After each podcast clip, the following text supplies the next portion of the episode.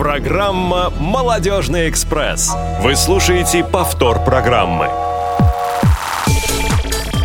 Добрый вечер. Добрый вечер, дамы и господа. В эфире передача «Молодёжный экспресс» на часах в студии. В Москве семнадцать часов, и мы отправляемся в свой очередной рейс. Рядом со мной, Василием Дрожжиным, сегодня в студии находится Ариадна Манукян. Всем здравствуйте. И тебе привет. И наш сегодняшний эфир обеспечивает звукорежиссер Иван Черенёв и линейный редактор Марк Мичурин. Ну что ж, стартуем. Что нового? И мы стартуем. Да. С чего? С Наверное, нашей первой с рубрики. Новости, да. да, с новости. Новостей у нас сегодня достаточно много. Первая новость, которой мы хотели с вами поделиться, это анонс мероприятия, которое пройдет на следующей неделе в городе Волгоград. Это молодежный форум, о котором нам расскажет Анастасия Рыбушкина, которая у нас сейчас на связи. Настя, привет. Здрасте. Привет всем слушателям радио и тем, кто сидит сейчас в студии. Я расскажу вам о нашем форуме, который пройдет, как Вася сказал, на следующей неделе с восемнадцатого по двадцатое ноября. Молодежный образовательный патриотический форум. Помним о прошлом, верим в будущее. Будет замечательный такой форум, будет более сорок человек. Даже другие регионы собираются к нам приехать. Разнообразная программа планируется, на которой участники должны научиться делать мероприятия, которые в дальнейшем они смогут реализовать в своих первичных организациях. Mm-hmm. То есть форум обучающий, как я поняла. Да, да, образовательный форум. Ну, практически любой наш форум образовательный. Настя, скажи, а какой это форум по счету именно в волгоградском формате? У нас он второй. Первый проходил в две тысячи двенадцатом году, тоже в ноябре. Ну, вот так получилось, только через четыре года мы решились на второй форум. Ну, в прошлом году Волгоградская земля уже принимала форум с таким названием. Помним о прошлом, верим в будущее. Он тоже был патриотический, но он был всероссийский. Ваш форум, я так понимаю, тоже подразумевает межрегиональный формат. Можем мы анонсировать те регионы, которые будут участвовать в форуме? Конечно. На данный момент заявила Астрахань, подтвердила свое участие Астрахань. Другие регионы, к сожалению, пока не подтвердили свое участие. А в каком количестве астраханцы будут участвовать? На данный момент два человека. Угу. Ну что ж, надеюсь, что и другие наши соседи, может быть, более дальние регионы тоже потихонечку-потихонечку пришлют свои заявки. Да, несмотря на то, что он у нас патриотически заявлен, у нас только два мероприятия патриотические, остальные они будут более образовательные, разнообразные мероприятия. Соответственно, я, как и говорила, мы сначала научим людей проводить мероприятия и покажем, какие мероприятия могут быть. А чему же вы их будете учить? Может быть, немножко не раскрывая тайны, коснемся программы? А, можем. У нас будет три секции: спорт, культура и социальная реабилитация. В этих группах наши участники будут учиться делать мероприятия, которые они смогут провести на нашем форуме. Uh-huh. А, uh-huh. а еще скажите, пожалуйста, именно по обучению, а, вот именно формат обучения все-таки подразумевает, что потом уже это будет как индивидуальные какие-то э, стартапы, или это все-таки останется именно в рамках э, форума? Ну, то есть... Во-первых, они проведут это мероприятие да. на этом форуме, соответственно, у них останется информация также и о финансировании, где его добывать, грубо говоря. Эта информация тоже им будет выдана. Это крайне важная информация. Я думаю, что... Да, да, да, потому что не все знают, в какой форме дают деньги или не деньги, в материальном плане, натуральном виде. То есть это тоже будет оговариваться, соответственно, как, какие шаги они должны предпринимать, чтобы реализовать то или иное мероприятие. Угу. Вот, то есть эта информация будет даваться.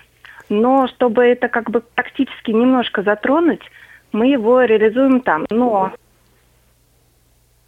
так как будут три группы, соответственно, будет голосование, какое, какая группа победит со своим мероприятием. Там будут у них визитные карточки каждой группы. Соответственно, то мероприятие и будет реализовано на этом форуме. Угу.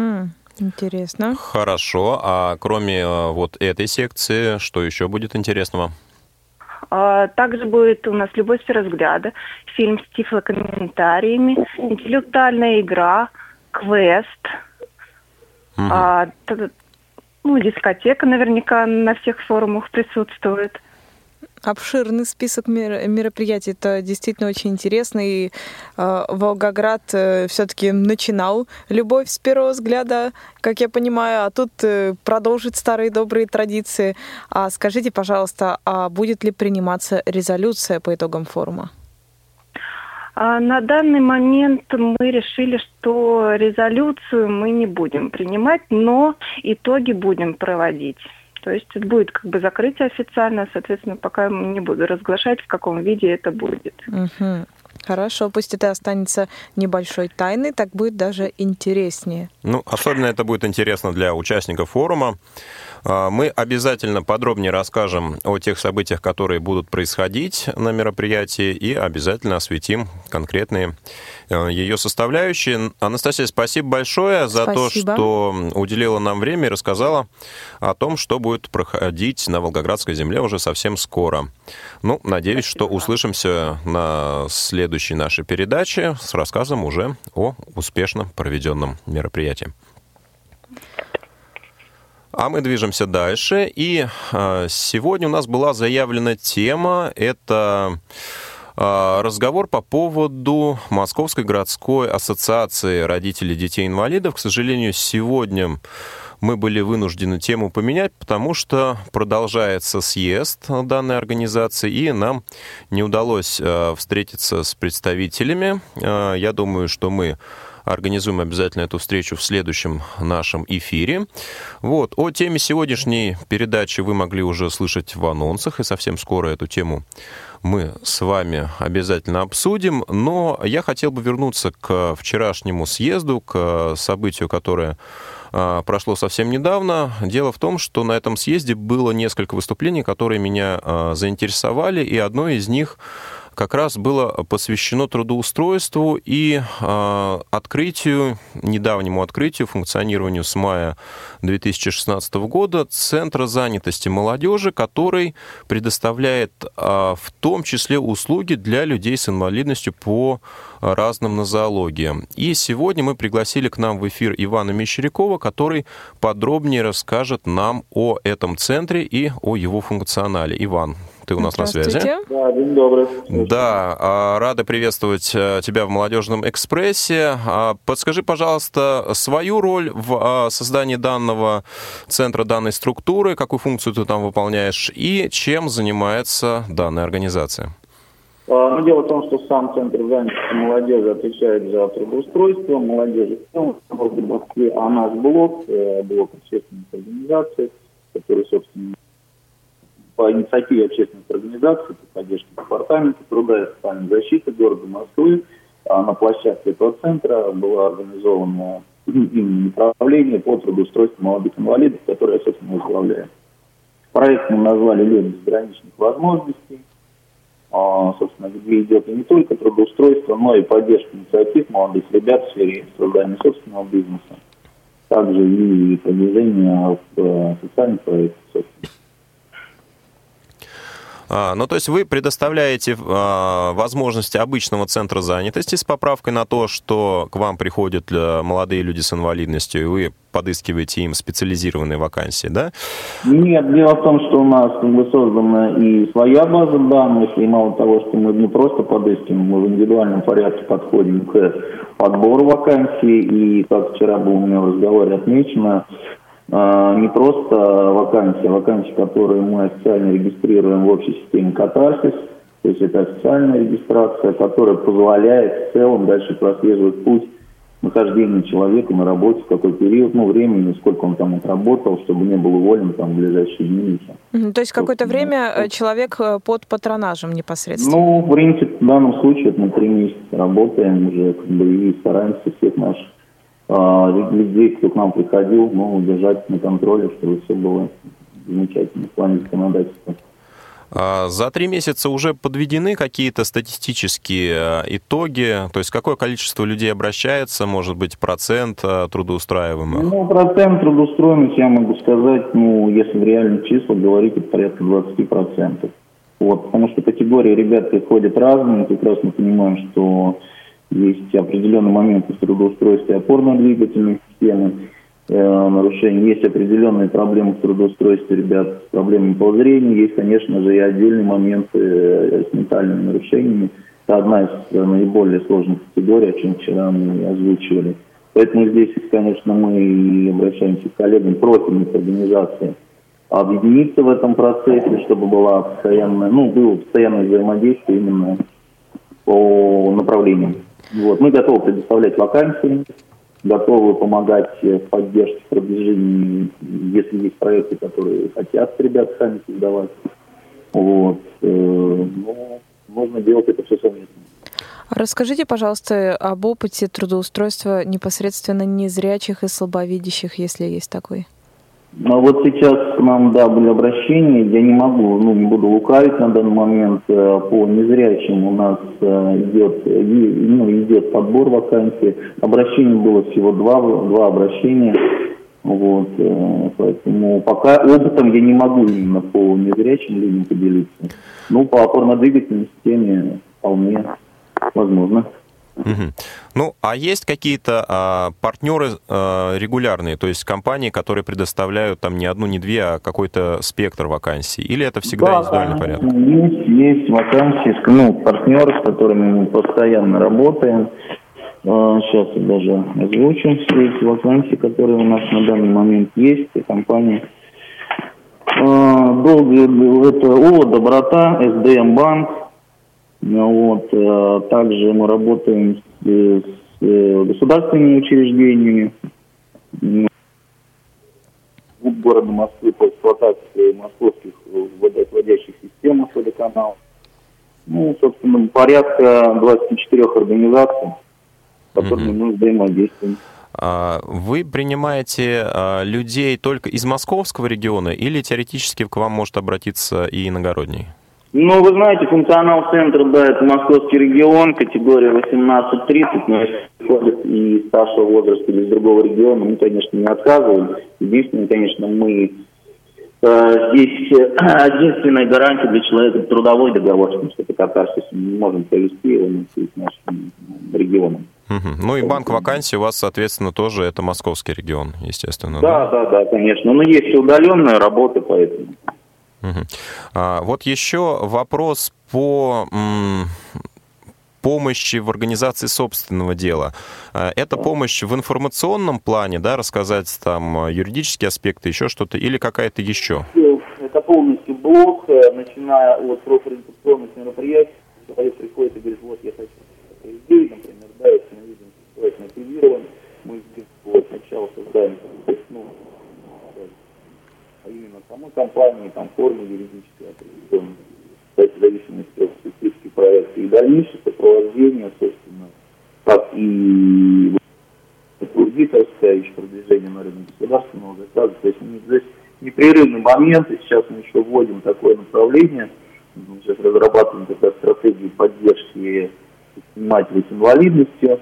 Мы прописываем то, что не будем сейчас с Нового года применять. Если человек создал собственный бизнес, да, если дает в дальнейшем рабочие места тоже для ребят с инвалидностью, мы готовы проводить курсы именно по повышению их квалификации, чтобы они были, ну, компетентны в данной сфере работы с этим предприятием. Угу. Ну, вот эти услуги, которые вы оказываете, они, соответственно, для ребят, они на бесплатной основе проходят? Конечно, конечно, да. Угу. Иван, спасибо огромное за спасибо. опыт, которыми, которым поделился. Не Я думаю, это. что у нас спасибо. есть точки соприкосновения и варианты сотрудничества. Я думаю, что мы обязательно будем продвигать возможности именно для нашей категории в том числе. Спасибо, а, Иван. Да. А мы, друзья, движемся с вами дальше. У нас есть еще одно событие, которое произойдет совсем скоро, буквально на этой неделе. И о нем нам расскажет специалист, по пиар-специалист региональной общественной организации инвалидов «Перспектива» София Гравая, которая у нас сейчас на связи находится. А мероприятие — это «Кино без барьеров», кинофестиваль, который регулярно проходит и освещает жизнь людей с инвалидностью. София, вы на связи? Да, здравствуйте. здравствуйте. Добрый вечер, добро пожаловать в «Молодёжный экспресс». Расскажите об, о мероприятии вообще и о том, что нас ожидает в этом году. Наш международный кинофестиваль о жизни людей с инвалидностью «Кино без барьеров» пройдет на этой неделе, как вы уже сказали, с одиннадцатого по четырнадцатое ноября в Московском кинотеатре «Космос». А параллельными площадками выступят Музей современного искусства «Гараж» и Всероссийская государственная библиотека иностранной литературы. Хочу рассказать немного об истории нашего кинофестиваля, что он проходит уже с две тысячи второго года, раз в два года. И за это время было показано семьсот фильмов из пятидесяти пяти стран. Их увидели десятки тысяч зрителей. В этом году же в программу нашу вошли семьдесят две картины из двадцати стран мира. Идея нашего кинофестиваля – это, в принципе, разрушение стереотипов о людях с инвалидностью, показывание их реальной жизни. Есть бытует мнение, что фильмы о людях с инвалидностью, в принципе, и жизнь – это страдания, только жалость могут вызывать. А у нас же показываются реальные истории преодоления барьеров внутри, вокруг нас, реальные истории успеха этих людей. Это просто вот фильмы об общечеловеческих ценностях, о нашей жизни, смешной и грустной одновременно, обо всех проблемах, которые преодолеваем мы все. И, собственно, эти фильмы показывают, что мы все люди с инвалидностью и без, мы равны. А фестивали, я так понимаю, ну, кинофестивали интегрированы, то есть могут смотреть абсолютно все, все, кто хочет прийти, и, соответственно, те, кто да, будут конечно. нуждаться в комментарии, будут слушать его как бы в отдельности, я так понимаю? Да, то есть во время всех показов для наших зрителей с инвалидностью по слуху или зрению будут работать переводчики жестового языка, тифлокомментаторы. То есть у нас доступная среда и, конечно, доступна для людей с инвалидностью. И хочется отметить, что с каждым годом у нас все больше зрителей без инвалидности появляется. И это очень показывает, что наш фестиваль развивается и интересен все большему количеству людей. Объединяет. Да, конечно. А аудитория, то есть в основном все-таки это кто? Это люди из некоммерческого сектора, кому интересна данная тематика? Или бывает, что просто люди с улицы приходят, потому что вот, ну, сошли там на афишу или еще что-то? Вот как раз интересно, что в самом начале, еще четырнадцать лет назад, в основном аудитория была это только люди с инвалидностью, да, или вот люди, работающие в некоммерческом секторе, интересующиеся этим, этой темой. С годами наша аудитория все больше расширяется, появляются люди без инвалидности, и, э, в возрасте люди, и молодежь, э, которая действительно узнала из разных источников о нас, или привлеклась к каким-то известным персонажам, которые у нас будут. Вот могу отметить, что в этом году у нас будет несколько известных зарубежных э, звезд, например, Афри и Никти. Это вот главный герой популярного как раз молодежного сериала «Во все тяжкие». Uh-huh. А, это актер из ДЦП, но вот очень известный, популярный в Америке, во всем мире. Он будет вот нашим гостем, завтра на открытии будет, и будет участвовать в одной из очень интересных дискуссий. Обалдеть. «Люди с инвалидностью в кино». А вот дискуссии, они проходят э, с участием известных персон, да, и они, э, в принципе, открыты для аудитории, которая находится в зале. Э, вот они э, какую цель в себе несут? То есть это обсудить то, что люди увидели в фильме, или просто какой-то социально значимый э, вопрос поднять? Ну, понимаете, и то, и то. То есть у нас будут дискуссии, которые будут непосредственно после э, показа в самом кинотеатре. И в нем будут участвовать, например, то есть это как встреча с э, главным героем, допустим, и режиссером. Или просто наш модератор обсуждает э, с зрителями. Вот именно увиденные фильмы, судьбы, судьбу этого героя, судьбу этого режиссера, э, особенности этого фильма. А также будут дискуссии, которые будут проходить недалеко на э, Рижской, э, в гостинице «Холидей Инн Сущевский вал». И там будут там тоже также свободный вход, и там вот будут прямо дискуссии и круглые столы, вот, которые поднимают всякие социальные темы. Например, люди с инвалидностью в кино, изменение отношения к восприятию инвалидности, отображение в фильмах личной жизни людей с инвалидностью и так далее. И вот ведущими будут как раз известные актеры, режиссеры. Угу. София, скажите, вот семьдесят две картины в этом году, двадцать стран. Что может быть наиболее ожидаемое? Есть так называемые, может быть, блокбастеры, если есть они в таком жанре? Ну, может быть, какие-нибудь наиболее значимые картины? Ну, тяжело отметить, у нас очень много интересных, конечно, картин. Одну могу выделить, например, это картина «Без преград» о активистке из Ирландии Джоан О'Риордан. Это девушка, которая родилась с очень редкой формой инвалидностью, как Ник Вучич. Она полностью родилась без конечностей. Но при этом она ведет очень активный образ жизни, активистка. И вот ее брат э, Стивен О'Риордан снял фильм «Без преград», который, собственно, характеризует эту храбрую девушку. Он будет показан в субботу, этот фильм, и состоится также встреча с э, Джоан. И из русских фильмов э, могу выделить фильм э, русского режиссера с инвалидностью, передвигающегося на коляске, Владимира Рудака, фильм «Ананас», который э, художественный, также очень интересный, и будет встреча с самим режиссером. Здорово. И давайте еще раз напомним адрес, где это будет проходить. И я так понимаю, что вход свободный, да, никаких билетов не нужно приобретать? Да, конечно, можно заранее регистрироваться на нашем сайте с помощью таймпэд. Угу. Можно просто прийти, вход будет свободный на все дискуссии и на мероприятия. Все это пройдет в кинотеатре «Космос» как основная площадка, и также параллельные площадки «Гараж», музей и э, библиотека иностранной литературы одиннадцатого-четырнадцатого ноября, то есть одиннадцатого по четырнадцатое. И э, вся программа доступна на нашем сайте кинофест точка орг. Угу. Хорошо. София, большое спасибо за то, что проанонсировали ваше мероприятие.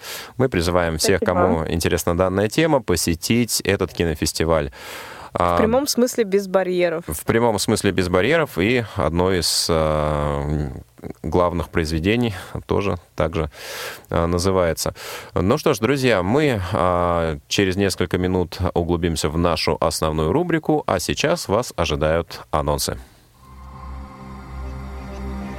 Когда-то интеллектуальные игры казались нам чем-то далеким, что под силу лишь избранным, находящимся по ту сторону экрана телевизора. Сегодня попробовать себя в битве интеллектуалов может любой желающий. Именно для таких пытливых умов раз в месяц по четвергам с семнадцати часов по московскому времени открываются двери нашего интеллектуального клуба «София», в котором можно побеседовать с ведущими знатоками и известными персонами интеллектуального сообщества, проверить свои знания, выиграть ценный приз и узнать тайны любимых игр. В клубе «София» мы с пользой проводим время в компании эрудитов. Место встречи – прямой эфир «Радио ВОС». Как не утонуть в окружающем нас огромном океане законов и других нормативных актов? Удержаться на плаву, двигаться в нужную сторону, достигать нужных целей. Программа «Курс направо» поможет найти законные решения запутанных жизненных ситуаций.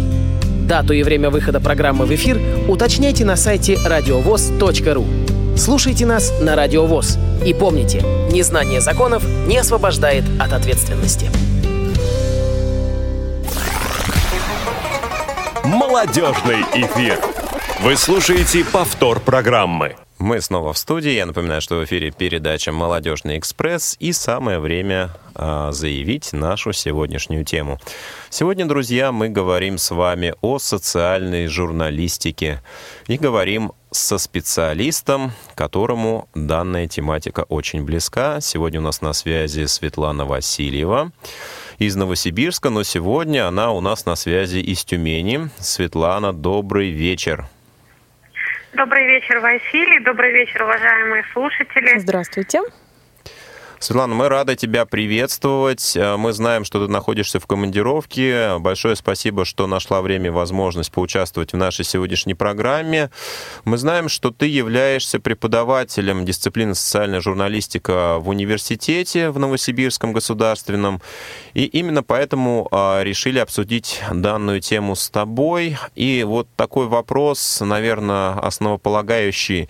Что такое для тебя социальная журналистика и чем это направление отличается от многих других журналистских направлений?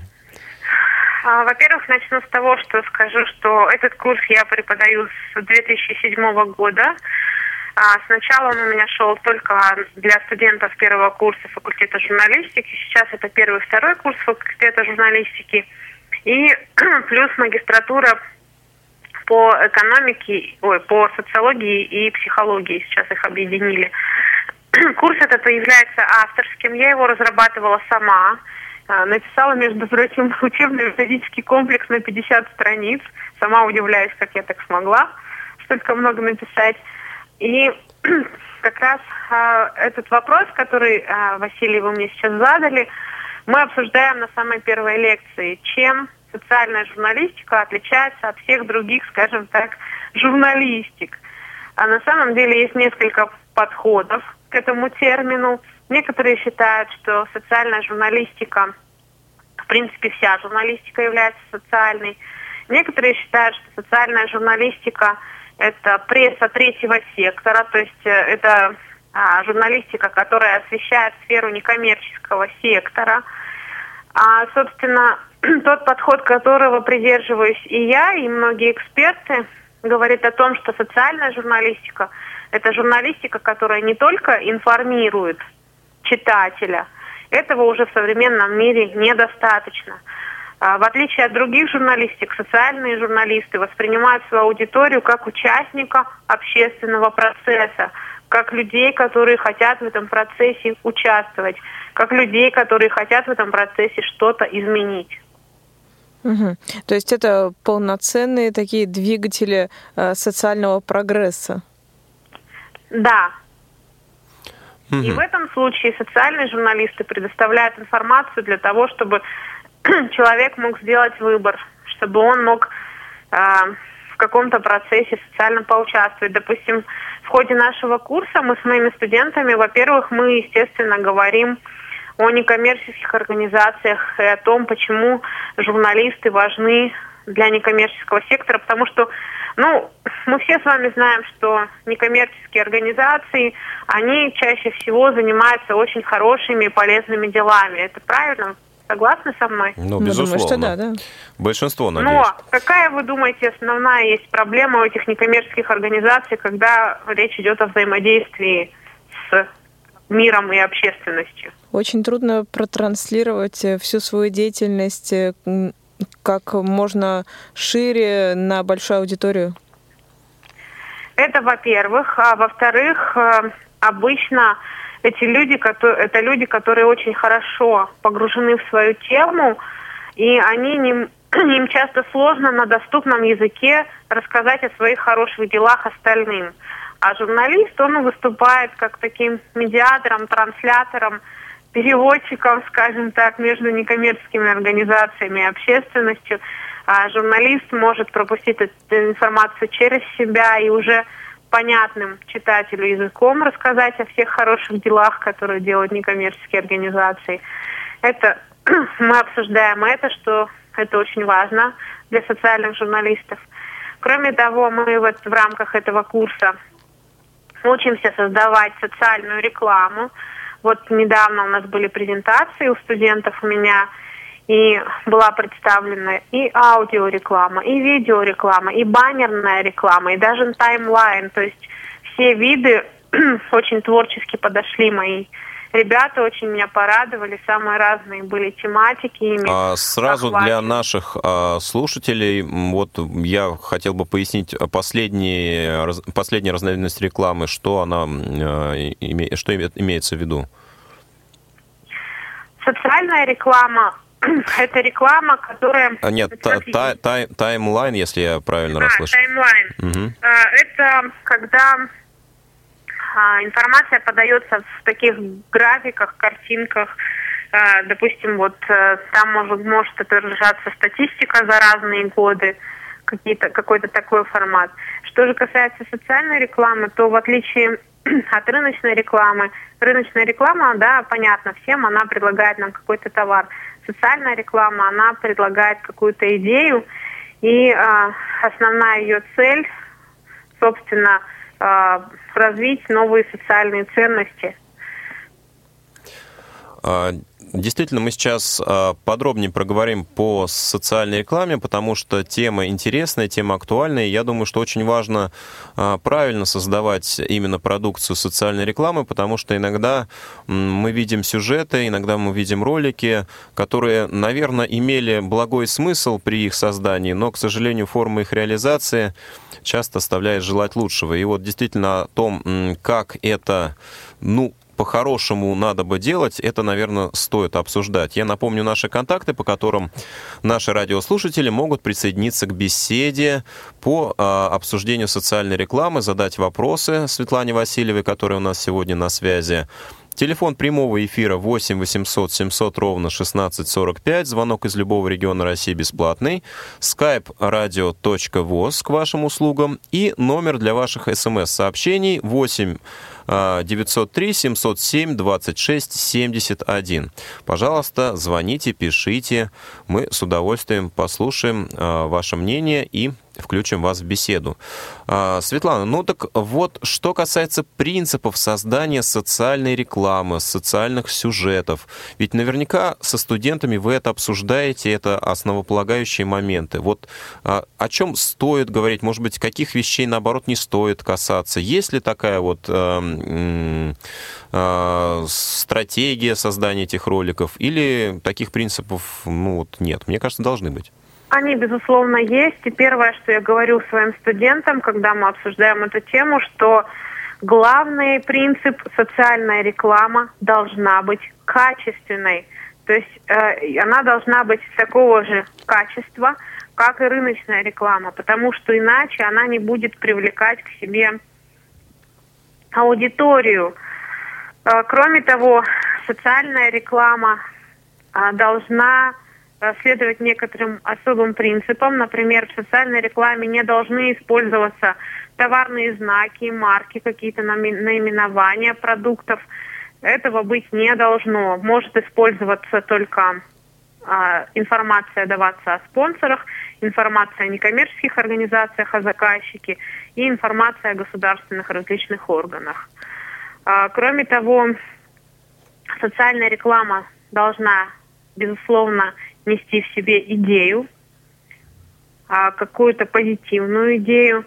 Вот у меня, допустим, ребята делали, мне иногда очень жалко, что это просто учебный материал, потому что иногда они делают действительно очень хорошие вещи и поднимают очень актуальные темы. Например, в этот раз у нас была тема воспитания детей, очень активно продвигалась.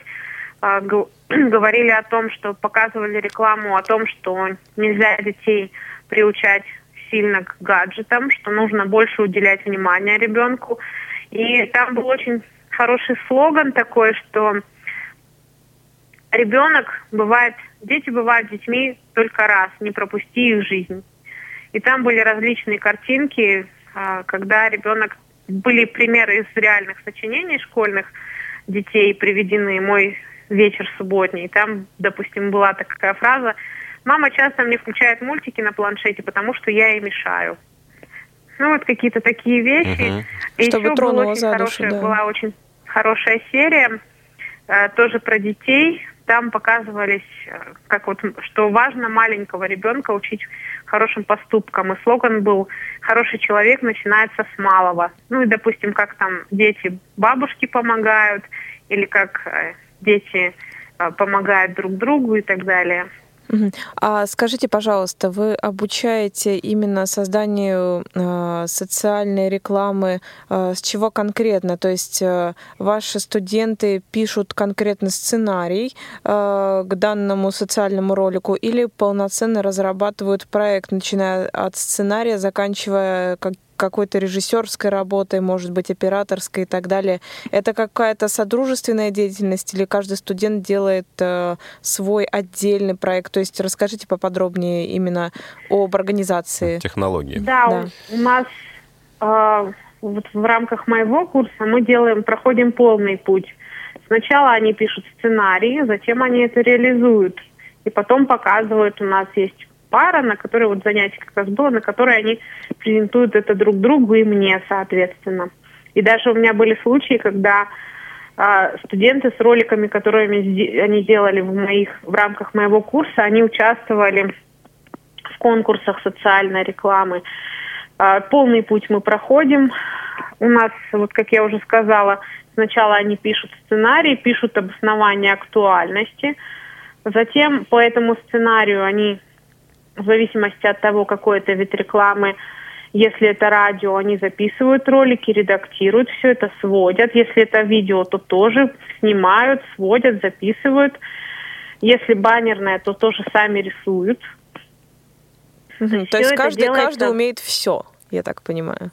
Ну, это же будущие журналисты, они должны, если кто-то не умеет делать видео, они делают аудио и наоборот. Ну и кроме того, им было разрешено объединяться, то есть по два человека. У магистрантов-то они по одному все делали, и они могли объединить. Вот, допустим, у меня были две девочки, которые сделали ви- видео против э- курения. Они очень интересно к этому подошли и сделали рекламу, напла- направленную на факультет журналистики. Они...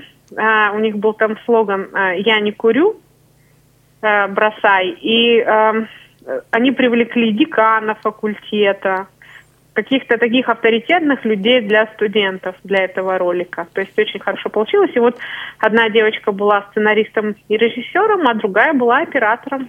Собственно, у них получилось очень эффективно.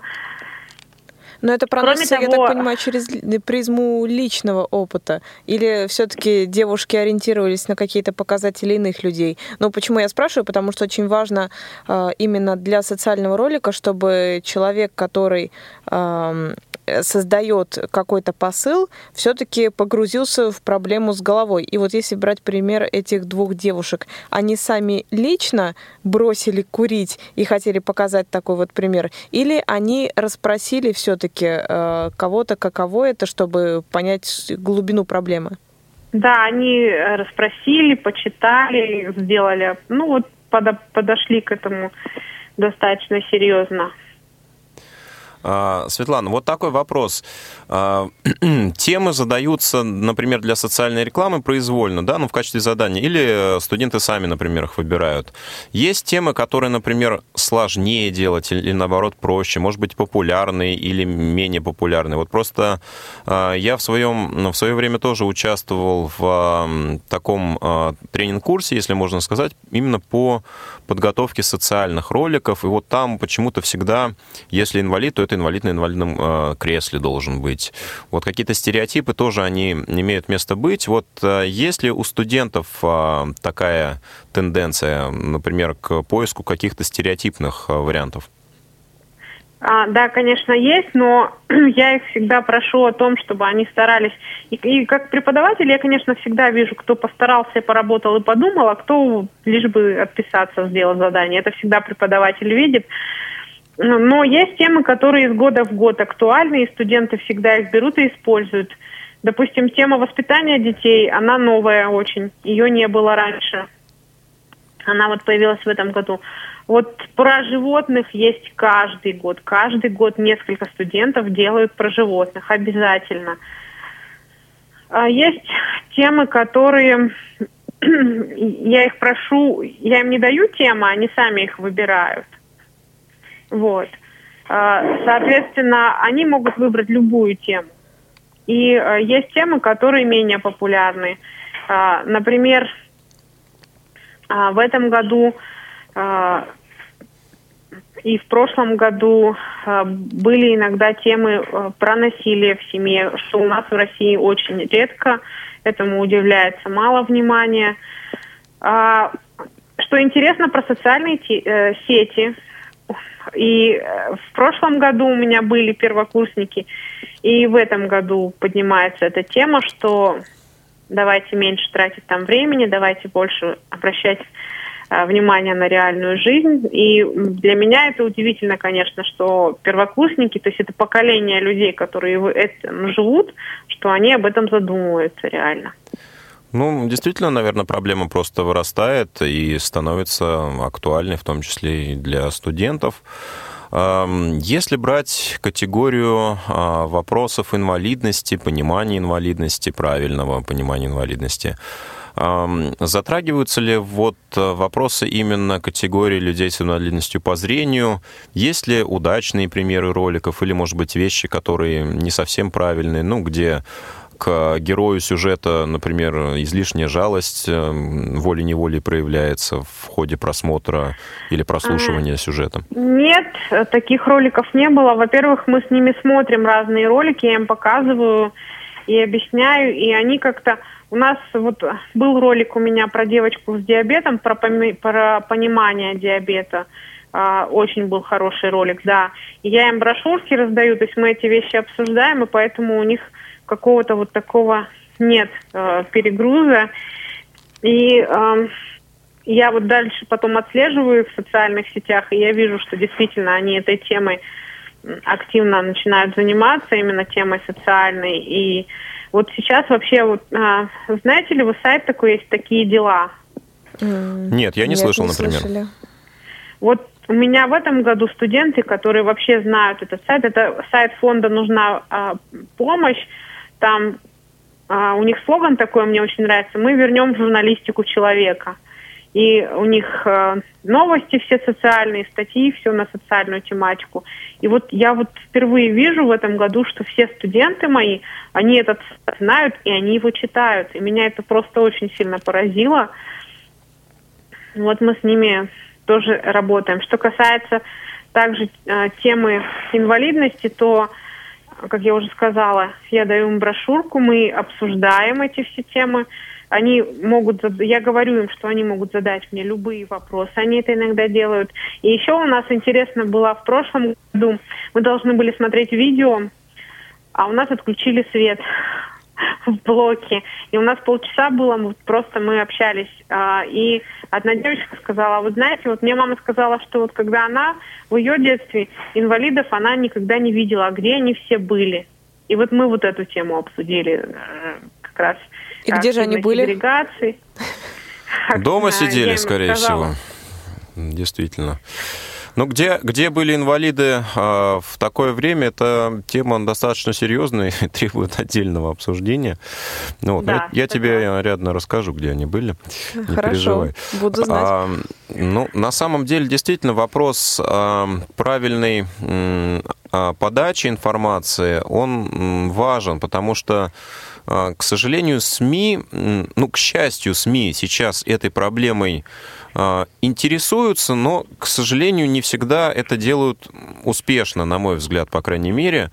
Вот... Да, очень часто журналисты делают это поверхностно. Ну, вы сами понимаете, у них там куча тем. Сегодня на, они на одном заседании, завтра на другом. Им нужна хорошая, нужна хорошая картинка, и они иногда не вникают. К сожалению, эта проблема есть. И над этим я тоже работаю со своими студентами в том числе. Вот а, какие все-таки основополагающие аспекты создания качественного ролика, да? То есть вот качество — это основополагающий принцип социальной рекламы, как и обычные коммерческой рекламы. Отсутствие каких-то товарных знаков — это да, это понятно. А вот есть ли еще какие-то вещи, на которые вот обязательно нужно а, обратить внимание, внимание тому, кто создает этот ролик, ну этот продукт? Как я уже... Как я уже сказала, это должно быть, во-первых, нужно определить аудиторию, во-вторых, как мы это, это должно быть легко декодируемо, то есть это должно быть на доступном языке, чтобы каждому потребителю этой социальной рекламы ее суть была понятна. Вот мы тоже очень часто боремся, иногда студенты, они же учатся, им это можно делать, иногда я им говорю, что вот человек на это посмотрит, он не поймет, о чем это. О чем этот ролик, о чем этот рисунок. Это должно быть всегда доступно и понятно. Это тоже один из важных принципов. Угу. Ну, то есть... А... Должна быть понятна идея, должна быть понятна она самому создателю данного ролика, данного продукта, да, и должно быть преподнесено доступным языком, прежде всего. Да, должно это выглядеть качественно, и должен быть обязательно запоминающийся слоган, то есть какая-то фраза, которая с человеком останется. Угу.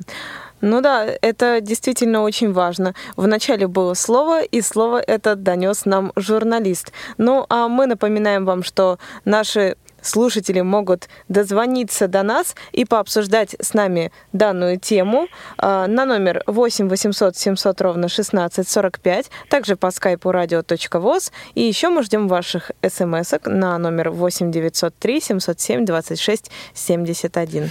Да, друзья, у вас остается совсем немного времени. Мы скоро Светлану отпустим, так как она находится на мероприятии и тоже занимается важной работой. Наверное, один из последних вопросов. Вот кто такой социальный журналист? Есть ли образ составной, может быть, этого человека? Есть ли у него какие-то специфические качества, ну, кроме интереса к данной теме? Я бы сказала, что основное качество – это человек, которому не все равно. Это человек, который неравнодушен, человек, которому интересно узнавать что-то новое и интересно общаться с людьми. Но главное, это вот он должен быть неравнодушным, ему должно быть не все равно. А неравнодушие это проявляется в каких гранях? Например, может быть, человек неравнодушный, сострадающий, который хочет показать какую-то проблему, чтобы привлечь к ней внимание, к ее решению. А может быть, человек неравнодушный с точки зрения обличения каких-то фактов. Человек, который идет с призывом, который идет на баррикады, который хочет что-то разоблачить и показать, что вот она. По большому счету, и то, и другое. Потому что, допустим, А, ведь бывает еще такое понятие, как журналистское расследование, они тоже иногда нам нужны.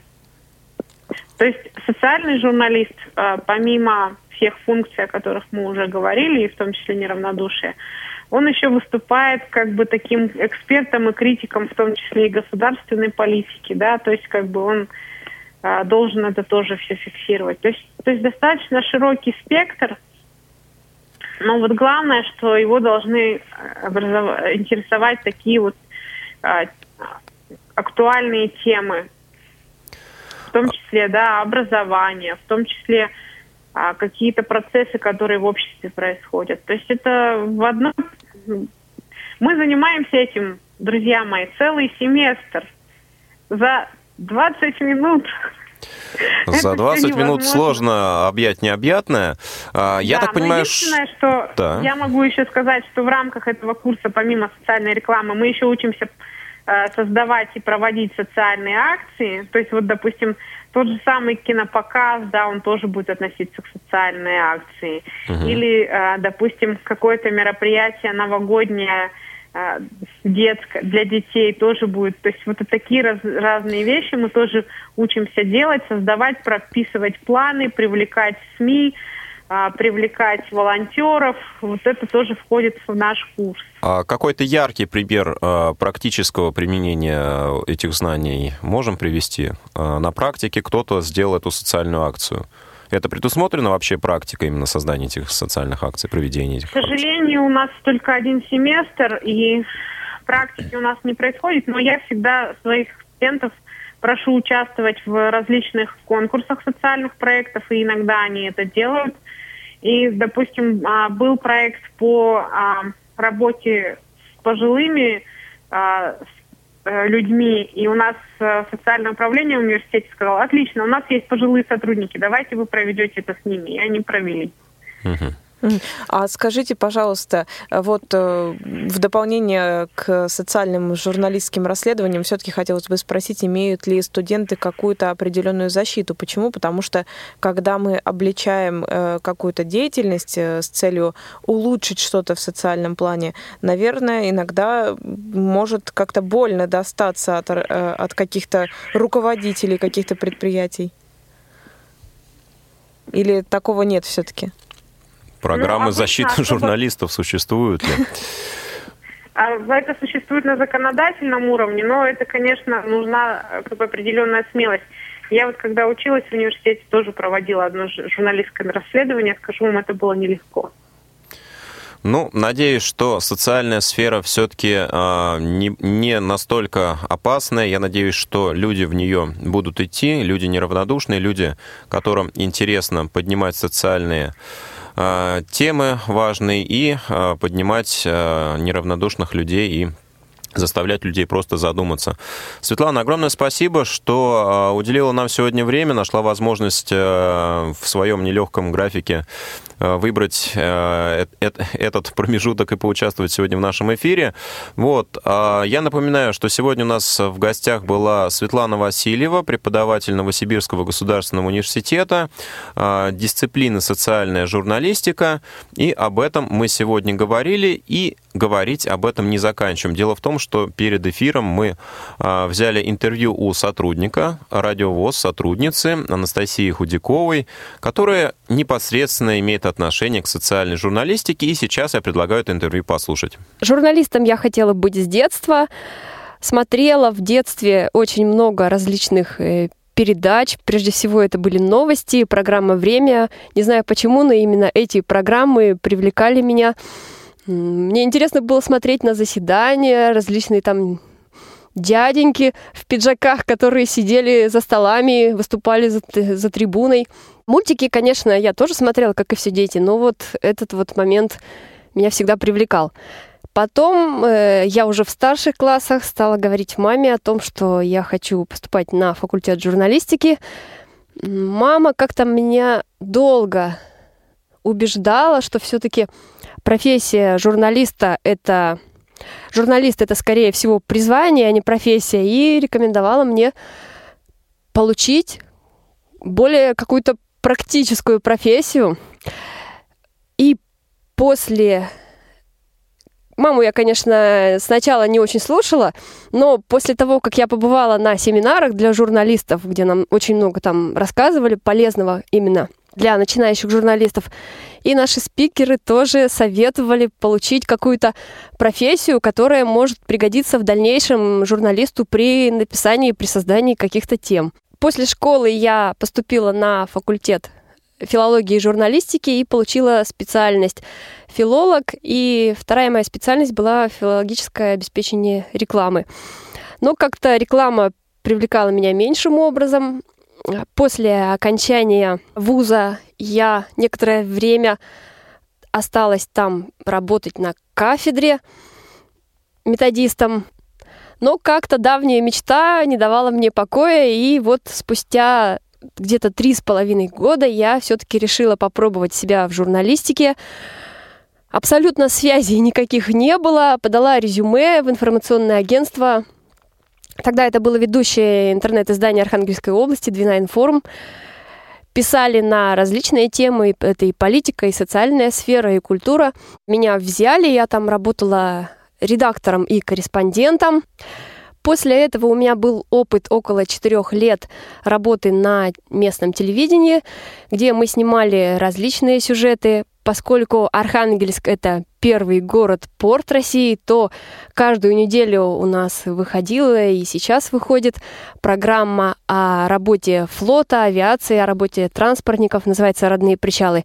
Каждую неделю мы посещали различные теплоходы, суда торговые, которые приходили, заходили в порт Архангельск за грузами, которые шли с этими грузами в Европу и другие страны. Кроме этого, мы снимали очень много социальных сюжетов. Это и о предоставлении жилья детям-сиротам, и о том, что Архангельск — город деревянный, часто сходят дома со свай, как решить эту проблему. Были, конечно, и позитивные темы. Это и рождественские праздники, и подготовка к восьмому марта, и многие другие праздники. То есть вся моя профессиональная деятельность, она больше связана с социальной журналистикой. Почему я стала заниматься социальной сферой? Ну, честно говоря, наверное, чтобы быть ближе к простым людям, рассказывать об их судьбе, об их радостях, огорчениях и, конечно же, пытаться как-то с позиции журналиста, если не решить эту проблему, то помочь как-то в ее решении, найти тех людей, связаться с теми структурами власти, которые помогут разобраться в той или иной ситуации. Социальная журналистика, она же в первую очередь представляет интересы социальных слоев. Журналисты пишут и говорят о социуме, об отдельно взятых личностях этого социума. Если они в чем-то отличились, может быть, как-то проявили себя, тем самым подавая пример другим. Социальная журналистика также обращает внимание и на социально незащищенные слои общества, их проблемы. В В центре публикации авторов, пишущих и говорящих на социальную тему, всегда находится человек, его жизнь, его какие-то радости, огорчения, его проблемы в том числе. Социальная журналистика освещает м, такие проблемы, как проблемы безработицы, здравоохранения, проблемы детей-сирот, проблемы ветеранов и многие другие проблемы. Все, что связано с жизнью человека. Любой материал, будь то газетная какая-то публикация, радиоматериал или телевизионный сюжет, они всегда должны объективно представлять точку зрения на какую-то ситуацию. То есть в любом сюжете должны быть представлены разные точки зрения на одну проблему. Высказаться нужно давать всем. Иначе можно перейти, в... иначе можно стать субъективным и перейти на сторону кого-то из говорящих спикеров. Мне ближе работа на радио, и когда-то я занималась телевизионной сферой, поскольку, опять же, я не буду говорить плохо о печатных изданиях, но, на мой взгляд, именно вот говорящие средства массовой информации, если можно так сказать, они позволяют передать эмоции человека. То есть можно вставить какой-то комментарий, да, в подводку к своим каким-то текстам, доказательства того, что ты говоришь, и человек сам своим голосом, что называется, вживую расскажет о какой-то ситуации. Радио Всероссийского общества слепых, Радио ВОС, это как раз пример этой самой социальной журналистики. На Радио ВОС выходят различные программы, новости, передачи, которые рассказывают о жизни, о работе людей с инвалидностью по зрению. Слушайте Радио ВОС, а если у вас есть какие-то темы, о которых вы хотите рассказать, то непременно пишите нам об этом. Ну что ж, друзья, Анастасия очень хорошо закончила свое интервью, и действительно к этому стоит только присоединиться. Работа Мы... очень сложная у социальных журналистов. Ну, вот по-моему, как, конечно, она резюмировала, и мысль основная все-таки другая. Действительно, социальная журналистика тема хоть и сложная, но очень важная и очень-очень интересная.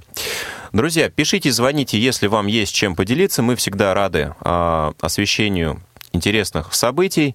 Напоминаю, что сегодня мы говорили о социальной журналистике. В студии были Василий Дрожжин и Ариадна Манукян. Нам помогали обеспечивать эфир Иван Черенёв, звукорежиссер, и линейный редактор Марк Мичурин. Всем оставайтесь с Радио ВОС. Счастливо!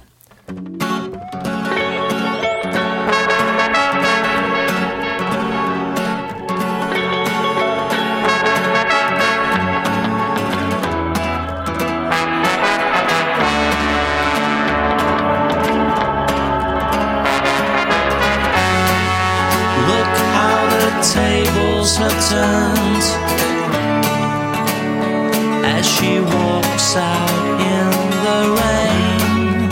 Time it was not her concern. She'll never feel this old again.